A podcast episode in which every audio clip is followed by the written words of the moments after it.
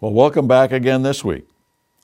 The two major American political parties that have stood the test of time started out calling themselves the Republican Party. The Jacobin influence started us on the road to political parties, which George Washington abhorred and realized would become a serious problem with people putting party above country. John Adams also pointed out that there is nothing which I dread so much as a division of the Republic into two great parties, each arranged under its leader and concerting measures in opposition to each other. This, in my humble apprehension, is to be dreaded as the great political evil under our Constitution. This was the direction the Jacobin democratic societies took the young nation. Recall in episode 11, they formed a party promoting democracy, necessitating a party in opposition called the Federalists. This initial Republican Party evolved in the, into the Republican Democrats and finally the Democrat Party. It was a process of moving people from adhering to a Republican system into support for democracy. Republican, then Republican Democrat, and finally simply Democrat. Quoting Adams again Democracy never lasts long. It soon wastes, exhausts, and murders itself. There never was a democracy that did not commit suicide. We also learn about democracy from our enemies. Marx and Engels told us in the Communist Manifesto the first step in the revolution of the working class is to raise the proletariat to the position of ruling class to win the battle for democracy. Now, some translations say to win the battle of democracy. Regardless, the first step is to establish a democracy. From there, they control the masses through organizations and propaganda, which will lead ultimately to a totalitarian state, whether under a Napoleon or Lenin in any country. But we know the long goal is a world government. Now, the Second Republican Party came about as the result of the communist leader Horace Greeley meeting with one of his ex employees, Alvin E. Bovay, in New York in 1852. At this meeting, they planned for a new party they felt was needed. Uh, Greeley suggested the name of uh, Republican Party, harking back to the original Jacobin name.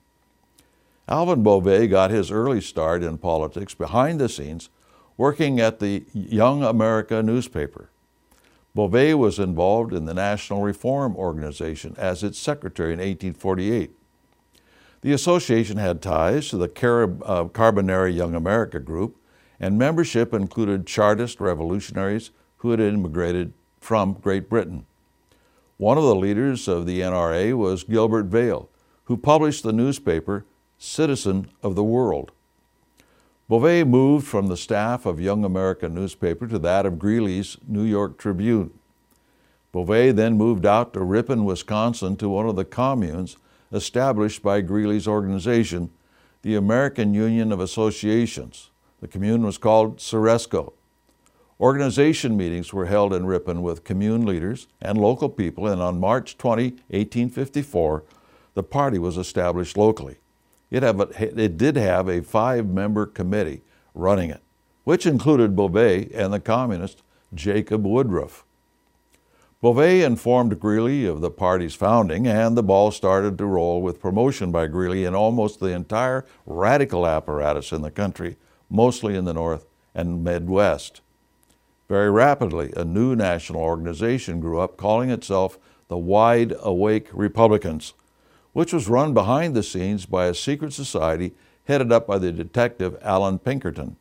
This organization helped build the party. Allan Pinkerton had fled Britain because of his founding of a Chartist group, the Glasgow Democratic Club, and the British were arresting the Chartist most radical leaders. Once Pinkerton had settled in America, he started to work helping the terrorist John Brown.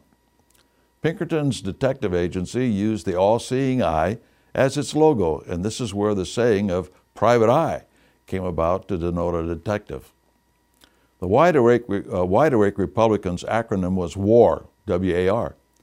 They wore uniforms and trained as a militia. They not only worked to build the Republican Party, They also agitated in the North to bring about the Civil War. They marched publicly, but met secretly. The symbol of the eye was used on the certificates issued by war clubs to certify membership as well as on their banners. Another group that helped build the Republican Party was the German Turner Organization. The Turners were a second generation luminist, Illuminist group that was active on German campuses, especially. As German immigration to the United States grew as a result of the failures of the revolutions of 1848 and 1849 in Germany, the Turner Organization grew in America. Most did not hide their socialist or communist basis.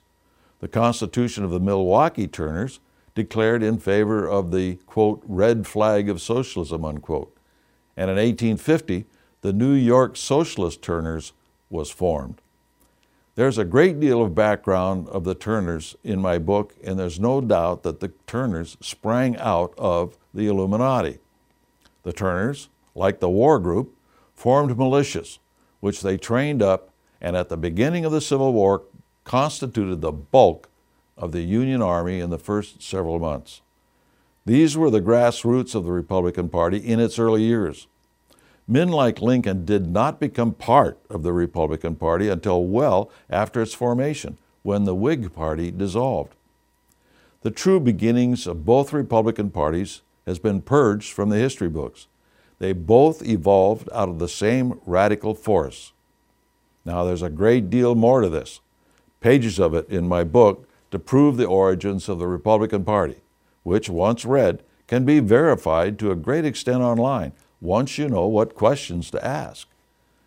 The socialist radicals of the day rallied to the Republican banner, and the party took on a northern appearance due to the adoption of the radical abolitionist position among its adherents, which included the come outer position of coming out of the Union. In other words, we had a slave uh, country, so we're going to come out of the country, going to come out of the Union in support of abolishing slavery. Uh, slavery. Now, the northern minions of the conspiracy withdrew from the established parties to a great extent, except for the Democrats, which accelerated the rise of the Republican Party. There was really no other place to go and no other leadership to give the people a real choice or chance. Next week, we talk about the buildup for the Civil War.